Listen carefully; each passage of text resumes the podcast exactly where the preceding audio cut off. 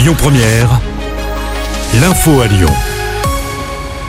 Bonsoir à tous. À la une de l'actu, un homme blessé par balle, le tireur en fuite. Les faits se sont produits hier soir à Villeurbanne. D'après nos confrères de Lyon Mag, un individu a été touché à une jambe sans que son pronostic vital ne soit engagé. Si des douilles ont été découvertes sur place, l'arme et l'auteur présumé restent introuvables. Une enquête a été ouverte. À Dessine, la piste du meurtre est écartée suite au décès d'une femme de 29 ans tombée du 7 étage le week-end dernier. On vous en parlait hier sur Lyon Première. Le compagnon de la victime a été entendu.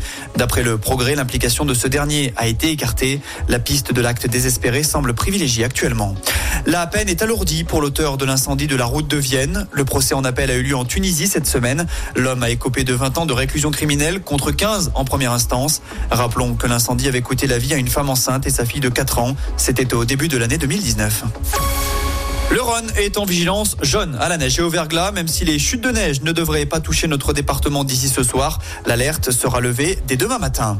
Les Lyonnais ont perdu 89 heures dans les bouchons l'an dernier. C'est ce qui ressort d'un rapport du navigateur GPS TomTom. Sur les 365 jours de l'année, vous en avez passé un peu plus de 3 à attendre dans votre voiture. La capitale du Rhône est la troisième ville la plus embouteillée de France derrière Bordeaux et évidemment Paris. Vous pouvez aller retirer votre tirelire dans les bureaux de poste. Top départ ce mercredi de l'opération Piège jaune. Elle a pour but de financer des projets visant à améliorer le quotidien des enfants et adolescents hospitalisés. En France, ce sont un million de tirelires qui sont disponibles jusqu'au 4 février. Et après Nice en 2023, c'était à Lyon d'accueillir le lancement national de la 35e édition de l'opération. Pour l'occasion, Brigitte Macron et Didier Deschamps se sont rendus place des Célestins en tout début d'après-midi.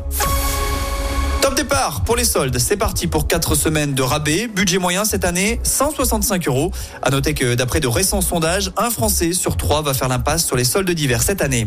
Et puis on termine avec un petit mot de sport. En basket, hier soir, l'Asvel s'est imposé devant l'étoile rouge de Belgrade en Euroleague. Victoire 100 à 91. Un succès qui permet à Villeurbanne de quitter la dernière place du classement. Et puis il y a du foot à suivre ce soir avec un choc en D1 féminine. L'OL, leader, reçoit le Paris FC, deuxième ex avec le PSG. Coup d'envoi.